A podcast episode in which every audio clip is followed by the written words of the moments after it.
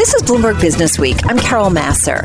Every day we're bringing you the latest news from the worlds of business and finance, plus technology, politics, so much going on in the world of politics, economics, and it's all harnessing the power of Businessweek reporters and editors. You can download Bloomberg Businessweek on iTunes, SoundCloud, or Bloomberg.com. You can also listen to our radio show at 2 p.m. Eastern on Bloomberg Radio. And be sure to watch us, too, on YouTube by searching Bloomberg Global News. New York City's mayor getting ready to, looks like, halt indoor dining. He says it's just a matter of time. We also have U.S. COVID hospitalizations near 80,000 as records are toppled daily. And then we also had, on the flip side, Moderna vaccine production. It's gearing up, that according to its partner. And Oxford, a study confirming its AstraZeneca COVID shot response in elderly specifically. There's been a lot of the kind of yin and yang when it comes to COVID-19 news this week. Let's talk about it. Dr. Daniel Salmon is director of the Institute for Vaccine Safety and Professor of International Health at the Johns Hopkins Bloomberg School of Public Health. The Johns Hopkins Bloomberg School of Public Health, supported by Michael R. Bloomberg, founder of Bloomberg LP and Bloomberg Philanthropies. Dr. Salmon joins us on the phone from Baltimore. Good afternoon. Nice to have you here. Hi, good afternoon. Thanks for having me. So tell me a little bit about, when you look at the headlines, I do feel like it's, you know, a step forward, a couple steps back when it comes to progress on a vaccine, but we know that's still going to take a while. And then, of course, we continue to see the numbers going up here in the United States and really globally. How would you assess the situation at this point? Well, from an issue of COVID disease, I mean, we're seeing huge amounts of disease. And as you've described in your preamble, there's, you know, increases in hospitalization. It's all really concerning. And it's likely to get worse before it gets better. You know, the vaccine side, well, it seems to be good news, but there are press releases this is based on. So very, very few people have seen the data. I haven't seen the data. And the press releases sound great, but we really need to see the data. We need to see how effective it is, among whom, and what exactly is effective in. Is it preventing any disease? Is it preventing serious disease? Does the effectiveness vary by population? Does it prevent transmission of disease? And presumably the safety profile looks good if they wouldn't have put out a press release. But so we really need to see the data. I mean, these are press releases. Yeah. Well, I think that is like a brilliant point because, listen, they are most of them publicly held companies. I think all of them are publicly held companies. And so they can't certainly make statements that might financially alter what investors see or, you know, if they promise too much, so on and so forth, right? There's rules when it comes to putting this stuff out. But as you say, data is data. There's a lot of data that we've collected, but still need to collect when it comes to COVID-19, its impact on different populations, but also how you treat different populations and how those treatments, you know, impact different populations. Yeah, so I think that's all true. And likewise, there's a lot of data on these vaccines that we haven't seen. I mean, when we evaluate a vaccine, it's not based on press releases. Yeah. So the next step is that FDA has an advisory committee called VRBPAC, the Vaccines and Related Biologic Product Advisory Committee. And these data are going to go in front of VRBPAC. And you're going to have external independent scientists that are really going to carefully review the data and then make a recommendation to FDA. And those meetings are open, they're available to the public.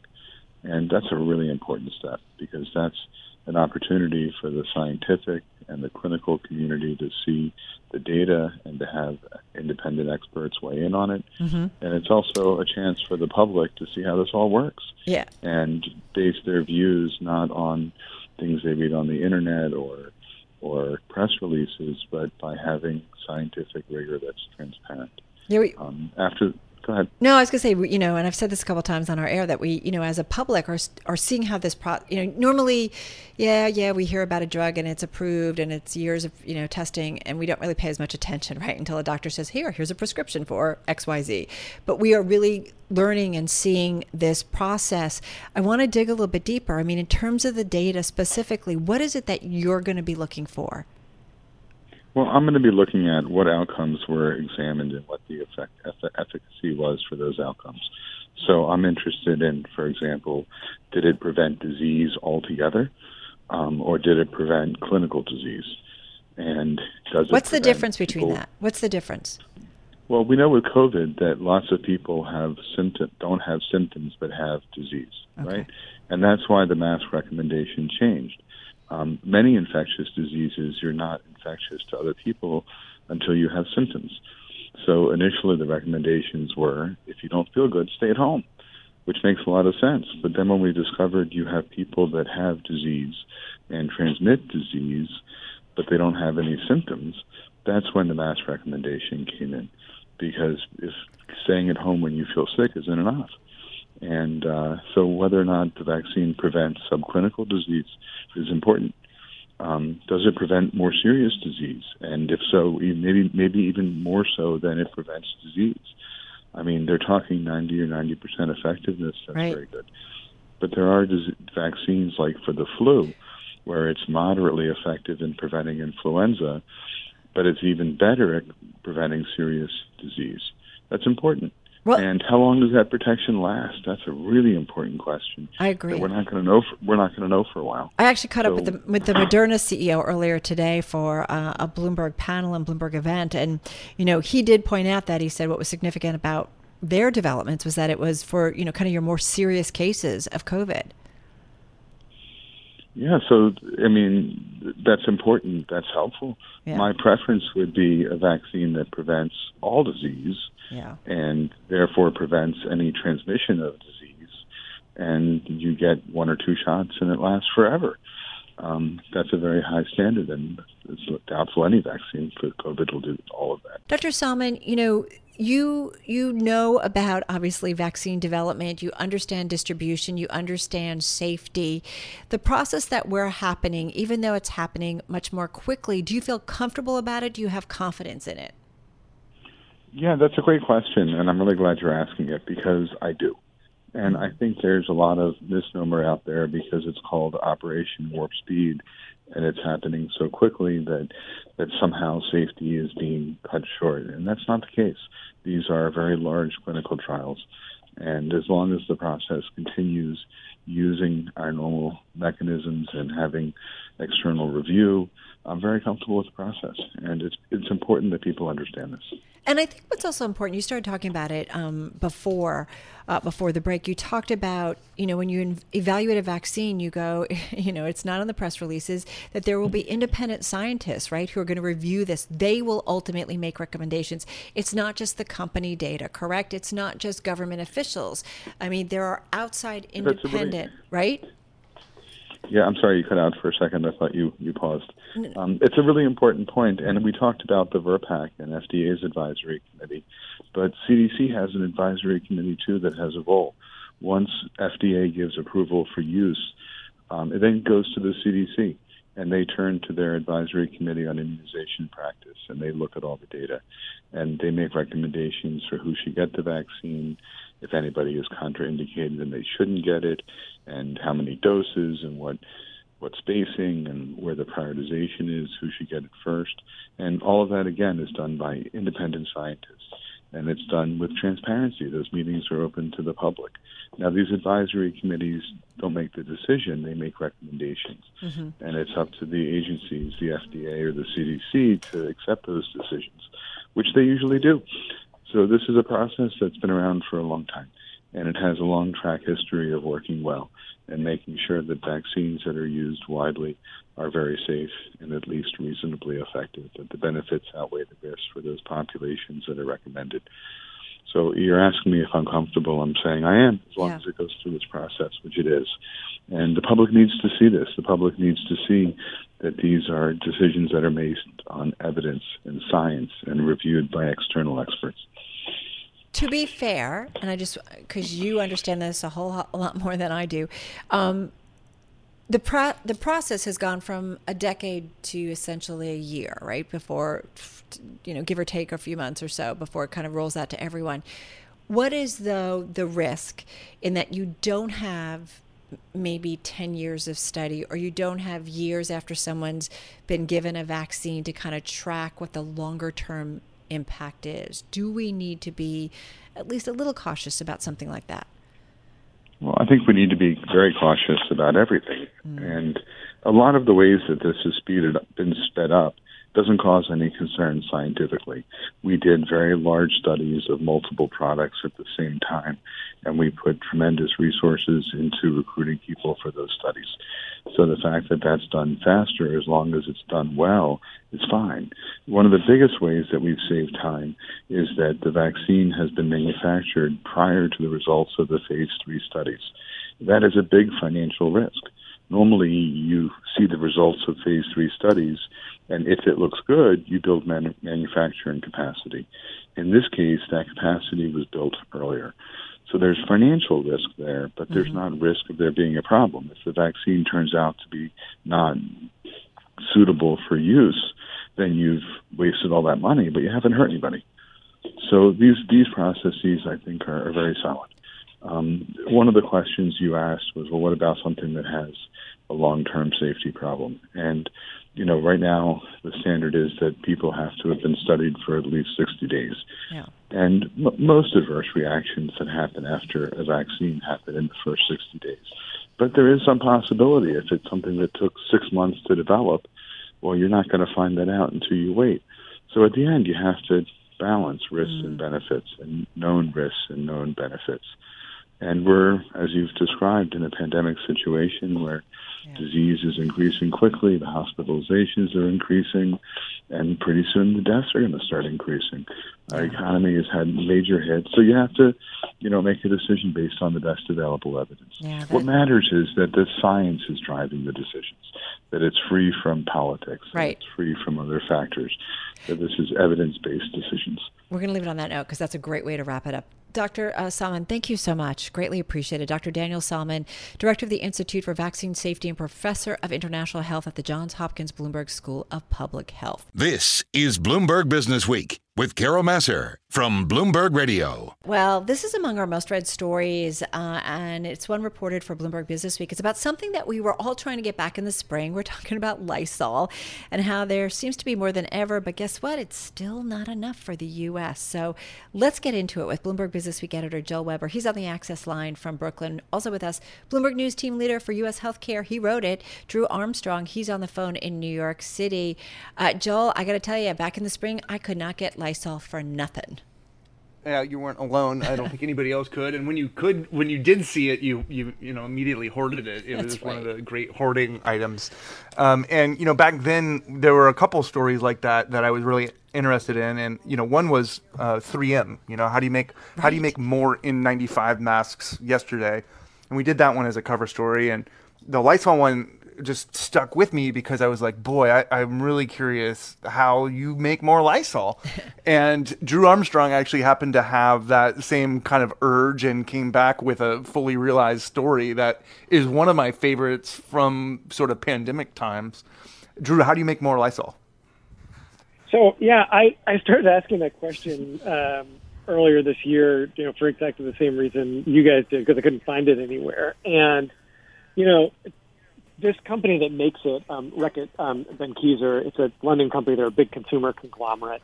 And one of the things you find from reading about this is that, you know, they're this massive company with huge resources, but, you know, they have this relatively thin, delicate supply chain that's stretched all over the U.S. and all over the world. And when the pandemic really, you know, did two things. One, just put their demand through the roof for this product. But two, you know, just absolutely upset all of the kind of global trade and even the U.S. trade and, you know, all the kind of things that you need to make stuff in a factory in the world that we live in. It really jumbled their world. And so they were great about opening the door and telling us, you know, how they did everything from like flying 747s full of chemicals from Europe to the U.S. so that they could make more wipes and Lysol spray. At one point, they were starting to run out of ethanol, which is one of the main ingredients in Lysol. So it happened that Americans weren't driving as much because they were all staying home, and ethanol is an important gasoline additive. So they retooled a ethanol plant in Nebraska that makes ethanol for gasoline and just shipped train cars with these, you know, 30,000-gallon tanks of ethanol to their factory in New Jersey. It's just fascinating to hear about all the things that they did in order to, you know, keep this stuff flowing, and still has not been enough. This is one of those stories, man, you know, you could just sit down and talk about for a long time because it's just interesting facets, something we take for granted, right? But you really dug into kind of the nuts and bolts of it. Tell us, though, and I have to say on our planning call this morning, we were all getting into it. Tell us about Mr. Lysol and Flushing Meadows. Sure. So there's a guy at Reckitt called Joe Rubino. He has worked on Lysol for 35 some years through its previous owners. He's a microbiologist. You know, there's a little red banner on the Lysol can that says kills 99.9% of germs, and you know that's kind of thing is everyone. If you look at the Clorox, if you look at Trail, everybody makes the same claim. But they were actually the first people to do the research to show that, and one of the things that they did in the early days of this product, back back in kind of his early on in his career in the early 90s, they would do stuff like coat a toy ball with a harmless virus and put it into a daycare, and then go around swabbing everything to figure out, you know, where did this virus go? They did the same thing in hotel rooms with people who had colds. They really tried to understand the microbiology aspects of what their product could kill. And one of the things that they studied was, you know, just how much, you know, if you have basically a plate full of, you know, germs or microbes, you know, viruses or bacteria, how much does it actually kill? And, you know, he was talking to me as he was explaining this in one of many conversations we had. He said, well, we had a, you know, 3-log or a 4-log or even a 5-log reduction. And what that actually means is 99.999%. The marketing folks took a look at that and they said, people love the idea of 99.9%. We've got to put this on the can. And that's kind of the history of where that number comes from in disinfecting. They were the first to make it. Now everybody does. It actually does a lot more than that. But, you know, there is a tremendous amount of research, both scientific and consumer, that goes on behind these products to figure it out. You mentioned Flushing Meadows. It's my favorite place in this whole story. Lysol makes a toilet bowl cleaner. And, you know, if you make a toilet bowl cleaner, you're always changing and tweaking your product. You're introducing new, you know, formulations, things like that. You have to test it. And if you sell your toilet bowl cleaner around the world, you have to test it in toilets around the world. Makes sense. So they have a room. It's room A154 in Montvale, New Jersey. And there's 104 toilets brought in from around the world. There's a UK row. There's a European Union row. There's an American row of toilets. There's an Indian row of toilets. And they have a back room where they actually replicate the water conditions from around the world to match those places, and little robotic arms that flush each toilet on kind of the, you know, typical home schedule of toilet use for, say, you know, the people in the United Kingdom. And you'll be standing in this room, and all of a sudden you'll hear 16 toilets, you know, from France all flush at once. That is how you test toilet bowl cleaner. It's really, it was a fascinating place to be. And also probably the best photograph we published all year, just to see, hands you know, down. a testing center of toilets. Drew, I want to bring it back to the flagship product, though. You mentioned ethanol being one of the main ingredients. What are the ingredients that go into Lysol, and just like how does that whole manufacturing side really come together? Because they're producing upwards of 1 million cans a day at this point, right? Yeah, so they have a plant in a suburb area of New Jersey. They actually asked me not to say where it is because demand has been so crazy that they were worried that people would start showing up outside the plant. They don't really have a lot of security there or anything like that, and they don't want to have to hire it. But they, you know, there's a rail siding that runs up to the plant, and these rail cars that I mentioned, they're these 30,000-gallon giant black hulking rail cars. They drop off 150 to 90,000 to 120,000 gallons of ethanol a day. Ethanol is a solvent. What it does with a virus like COVID, like the coronavirus, is it essentially, the coronavirus is a little bit of genetic material in a lipid wrapper, a lipid skin. Ethanol gets in there, essentially tears the lipids apart, and it renders it inert. There's another chemical called a quaternary aluminum salt, I believe. Right. That's another key component. And then after I've kind of sent, they put all this stuff together. They call it the juice. They manufacture it in these, you know, multi-tens of thousand-gallon tanks, and it goes into the cans and a little bit of butane as a propellant and onto your store. It's pretty amazing. I've got to say that we were waiting weeks recently for some Lysol wipes, and when they came in, it was like celebration at our knows? It was pretty remarkable. Drew, only like you can do. It's a great story, and everybody should check it out. I'll put it out on Twitter. Drew Armstrong, team leader for U.S. healthcare at Bloomberg News, along with Joel Weber, editor of Bloomberg Businessweek. Check out the new issue of Businessweek online, on newsstands, and of course on the Bloomberg. This is Bloomberg Businessweek with Carol Masser from Bloomberg Radio. There is one company and stock that we wanted to bring to your attention, especially as we get ready for the holiday shopping season just around the corner. Macy's had quite a swing today. It was down 10% at its lows, up almost 3% at its highs. Right now, it's up about 2% in the trade, and that's after the company reported its latest quarterly results. Let's get into it with Bloomberg Intelligence senior U.S. retail analyst Poonam Goyal. She is with us on the phone in New Jersey. Poonam, so nice to have you here. How are you? I'm good. Thanks for having me, Carol. Well, good to have you here. How's Macy's doing? I can't tell from the trade today because it was all over the map. It was. You know, I think Macy's, the story's kind of the same with everyone else that has reported so far, where you're seeing a marked improvement from where we were in March and April. So you're seeing a progression where comps have gotten better as stores have opened, but they're still down. That said, digital is on fire. And we see this across the board, not only at Macy's, where digital sales are now representing roughly 40% of total sales. And that's probably going to accelerate over the holidays as stores can't handle the higher capacity, and the viruses, the cases are actually rising. So we think digital is where the focus is right now. But Macy's is doing kind of everything right, really, at the moment, I would say, to get customers to shop with it. Go figure. And the CEO did say that the digital business is growing at, quote, an aggressive rate. So, listen, you and I have talked so much about the retail sector, Macy's specifically. It's just one of those iconic brands, right? They've just been around forever. But we also know retail is going through disruption, innovation, just, like a lot of other industries. But we've been overstored, over-mauled. Macy's, as you said, is doing everything right. So what is the retailer that they ultimately need to be to survive for another, how many years have they been around? Is it 100 years? I don't know. It's over 100. I think it's over 160 now. Yeah, okay. So can they be around for the next century, and what do they need to do to kind of to do that?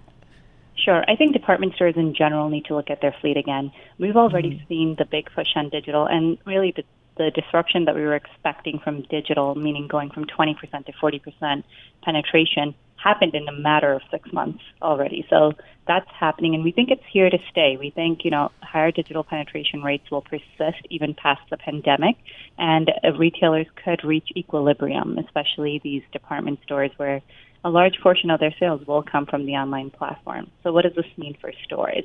It means that they can have these large, oversized, bigger stores. Macy's stores average over 100,000 square feet, and they're huge, and there's so much in there. So consumers are now looking for, spaces where they can go quickly in and out of.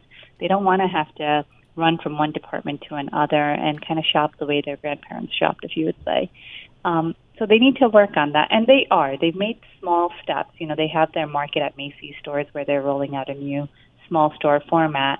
But at the end of the day, as that accelerates, they need to still think about their bigger boxes and downsize them. So let me just, I'm going to go back to digital sales because I'm just kind of looking through the numbers, and forgive me, I know we kind of covered a little bit of this, but digital sales, they were up 27% versus the same quarter last year, but the second quarter, they were up 53% year over year. Is that a problem? No, not at all, because in the second quarter, stores were closed, so there was no other outlet to go to. Okay. Right, but if you look at the total sales progression has actually moderated as the year has progressed. So overall, it's an encouraging sign. So help me out, because I like shopping digitally, and I will definitely go. I'll try new places. I'll go to definitely the places I know. What does Macy's need to do? Who is their customer, and how do they keep them engaged on a digital platform? Yeah, their customer is everyone, so it's all demographics. But where they're gravitating towards is the younger millennial Gen Z customer, and traditionally, they've had a much harder time attracting that customer. Yeah. But over the past 6 months, it seems that they've made a lot of progress. And part of that progress came through their digital efforts that they've stepped up. So the rollout of curbside has really boosted their image to that millennial customer that probably doesn't want to go into a store. But, hey, if you want things within the next day or even the same day, you can just drive up and pick it up. So that's been a huge plus for the retailer. Not just Macy's, but even Kohl's. In fact, Kohl's said a third of their digital demand was picked up at the a third of their pickup demand was picked up at the curb. So yeah, pretty promising. My kind of shopping, I gotta say. Get me out of the stores. Hey, one thing I want to ask you: we think of Macy's, we think of the Macy's brand, but Macy's is Bloomingdale's. They are Blue Mercury and they're Macy's. Where's the most growth? Blue Mercury, I mean, that's cosmetics and stuff that's got usually really high margins. So I just wonder, where's the growth? Where's, you know, kind of the future potential for them among those brands? Yeah, I think the highest growth would be within Blue Mercury and Backstage, which is their off-price banner. Then would follow Bloomingdale's and then Macy's. Macy's is their largest and it's, you know, the biggest brand that they have, and also the one that needs the most work. Yeah, interesting. But I mean, I feel like that whole Blue Mercury, Sephora, that is a space that just continues to explode. Just got about 30 seconds here. Yeah, absolutely. As you said before, you know, personal care, beauty is where people are focused. It's something that they'll always continue to replenish and buy. It's the traffic driver aspect of a department store, and it has the highest margins, close to 70-80%, if not more. Oh, my God, yeah. I got to say, to be honest, that's kind of what I have spent money on while I've been working from home is stuff like that. Poonam, nice to hear your voice. Take care. Bye. Poonam Goyal. She's Senior U.S. Retail Analyst at Bloomberg Intelligence. I'm driving in my car. I turn on the radio. How about you let me drive? Oh, no. Who's going to drive you home? Honey, please, I'll do the driving. Drive on. Excuse me, I want to drive. She drives and you pray. Just drive, baby. It's the question that drives us.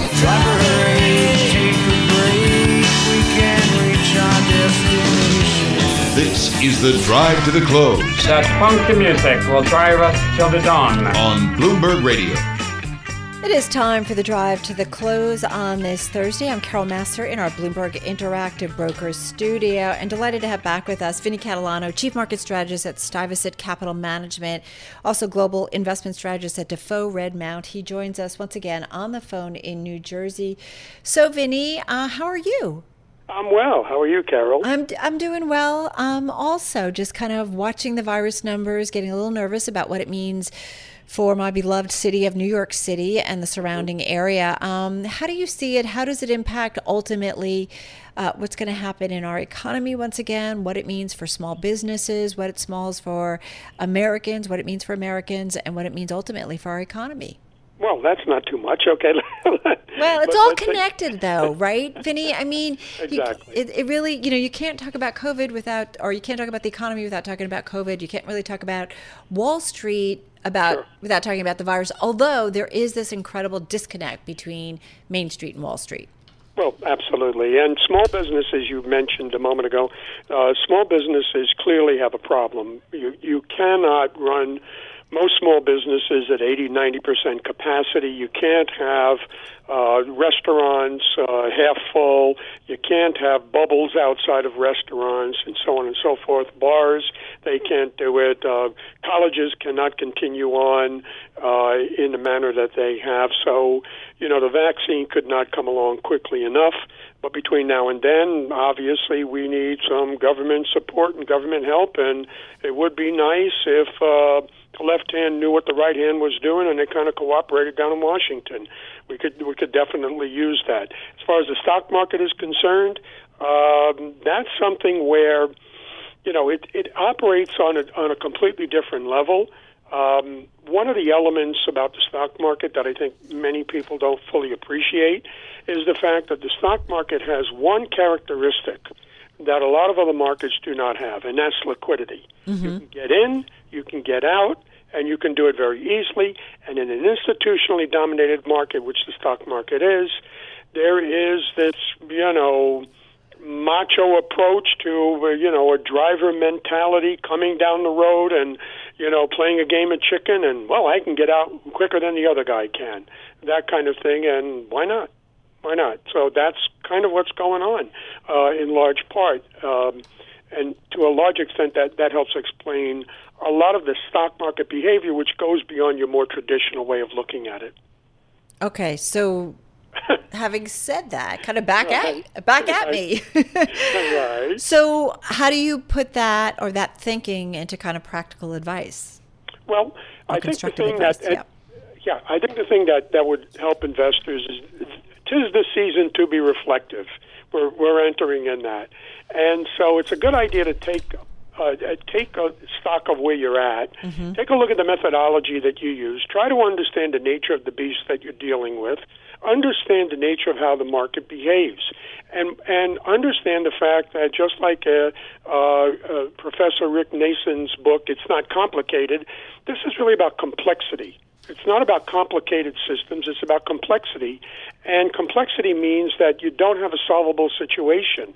You have a multi-level, multifaceted aspect, which is called the stock market. It's not just, you know, Grandpa Buffett drinking his, playing his ukulele and sipping his Diet Coke and investing long term. It's also institutional investors doing completion strategies with ETFs. It's risk parity programs that are going on. It is algos and algorithmic trading. It's a whole hodgepodge of different things that are impacting the market. So what do you do about that? Try to understand the basics. Understand the core element of what goes into valuation. And I did a little something. I posted it up on my LinkedIn page. It's a little diagram. I call it the funnel. I think it could help people understand how you at least need to understand the basics of investments, and then you can kind of go from there. But at least understand that some of the core principles, concepts. Think in terms of concepts as opposed to facts and opinions. Well, is the point is here, Vinny, that, you know, the market is many different things, right? Yeah. And so it's not just, you know, one ideology or one factor at play. But I do wonder increasingly the institutional money, how that often is really impacting the overall trade. I feel like in many ways the institutional trade, because of algorithms and formulas out there, mathematical formulas, it often provides, you know, kind of a safety net when the market goes really low because programs kick in and investors come back into the market. Same thing when it gets too heady, right? Some things get hit, some numbers get tripped, and then investors, you know, institutional investors get out of the market. But it really kind of provides almost, you know, this kind of calm way of keeping the market in check. Well, that's for better or worse. Well, for better or worse. That's one aspect of it, definitely. But here's something that perhaps the listeners can take a look into. Try and find the risk, the Ray Dalio information pieces. It's up on the internet in several places about risk parity.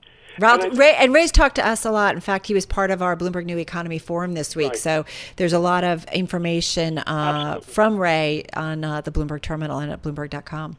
That's right. And try and understand what risk parity is all about. And when you look at risk parity as one of the, let's call it, one of the animals that are out there that populate this jungle called the stock market, you will be shocked to see that the approach has little to nothing to do, just like kind of like a technical analysis in a way, has little to nothing to do with the fundamentals of the companies. And yet at the same time, you've got that going on while you have Warren Buffett stuff going on and his approach, while you have a whole range of these other types of beings that are in this space that are doing all of this stock market stuff. It's complexity. It's not complicated. It's complexity, and complexity is different than complicated. Are you saying retail investors, you don't stand a chance? Just quickly. You do if you focus in on your risk tolerances and your goals and your objectives, and then try to learn, try to understand what's going on, up your game, that type of thing, and be reflective. Look at, really try to be informed, not feel informed. Yeah. No. That's a big distinction and certainly an important one when you're investing in the markets. All right. Got to run. Vinny, thank you so much. Be well. Have a good Thanksgiving. Vinny Catalano, Chief Market Strategist at Stuyvesant Capital Management, Global Investment Strategist at Defoe Redmount, joining us on the phone from New Jersey. Thanks so much for listening to Bloomberg Business Week. Download the podcast on iTunes, SoundCloud, or at Bloomberg.com. And be sure to check out our daily radio show at 2 p.m. Eastern on Bloomberg Radio. And be sure to watch us, too, on YouTube by searching Bloomberg Global News.